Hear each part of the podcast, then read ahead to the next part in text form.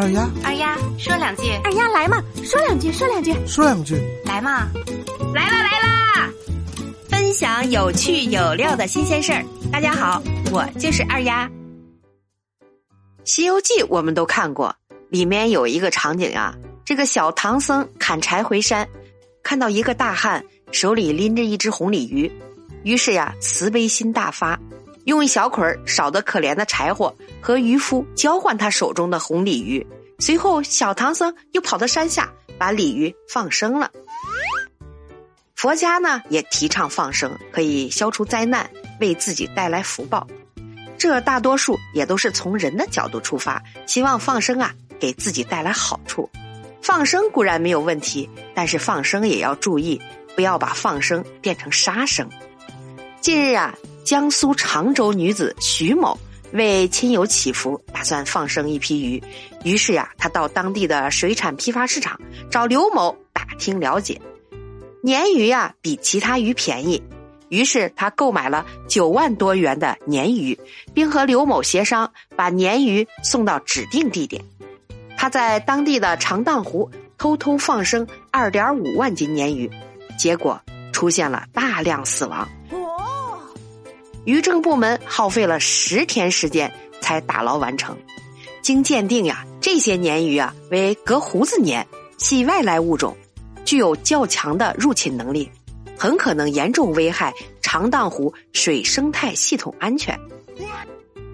目前，检察机关已经向法院提起民事公益诉讼，要求徐某、刘某二人赔偿生态损失费用。徐某呢，已交纳了九万多元的应急处置费。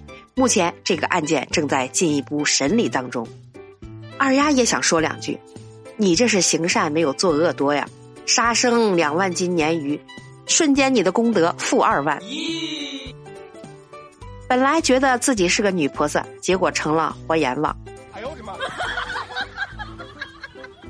这人呀就不能吃的太饱。我就纳闷儿，你是犯了多大的错误，需要买二点五万斤鲶鱼放生求救赎啊？现在又背负上两万斤鱼的命。本来你是十七层，现在好了，一下子十八层也有你的名字了。你说你花这么多钱放生，不如直接捐现金给山区，到农村去帮助老人啊！每人给他发两桶油、两袋米，这样多温暖。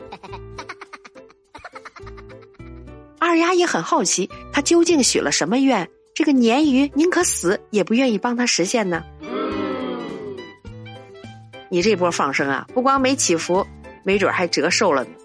这谁家摊上这么个后代，这祖坟估计啊得核聚变了吧？话说回来，放生不是简单的从市场上买一批鱼类幼苗到河里放生，而是一种随缘放生。当你看见动物遇到危险时候，我们可以把它解救下来，这也是一种救生的行为。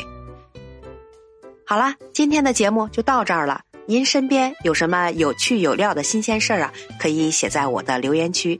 下一次呀，二丫就讲一讲你的故事。感谢您的收听，欢迎点赞、留言、转发、打赏。